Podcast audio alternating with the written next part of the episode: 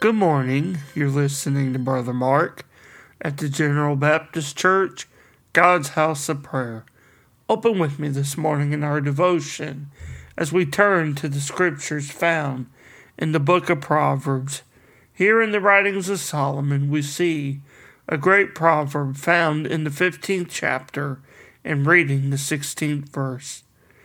In this scripture, Solomon tells us, Better is little with the fear of the Lord than great treasure in trouble therewith.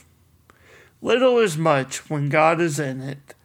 What a powerful statement we see that is made from such a tiny sentence.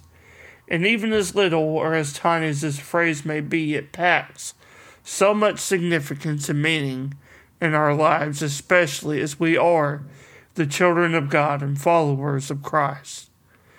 In this devotion, or as we read this scripture, let us see and understand how the writer tells us that it is better to have little or have few things in this world with fear and reverence to the Lord.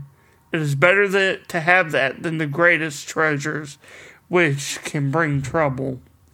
So, what is the writer saying?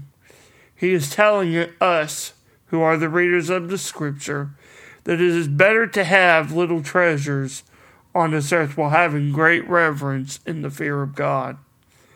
Ultimately, the fear of the Lord has greater value. It has greater value to the lives of His children than any material possession this world may offer. As great a value the material possessions that we have as great a value as they may have, they will ultimately come to an end. And yes, they can even bring trouble to our lives. Neither will they ever be more valuable than the fear of God in our lives. As we live each day, we must seek the Lord in fear and reverence. Let us never forget the true value, the true value we have in our lives is the relationship we have with God the Father and His Son, Jesus Christ. Even when we have little, we still have much more great treasure, even the greatest treasure that can be found in Christ Jesus the Lord. The world's treasures may be nice for a time, but they do bring trouble, as I've said before, and eventually they do fade or they do go away.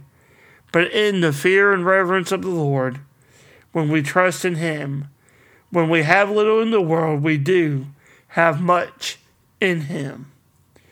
I want to thank you for listening this morning, and I pray that this scripture blesses you through your coming day. God bless.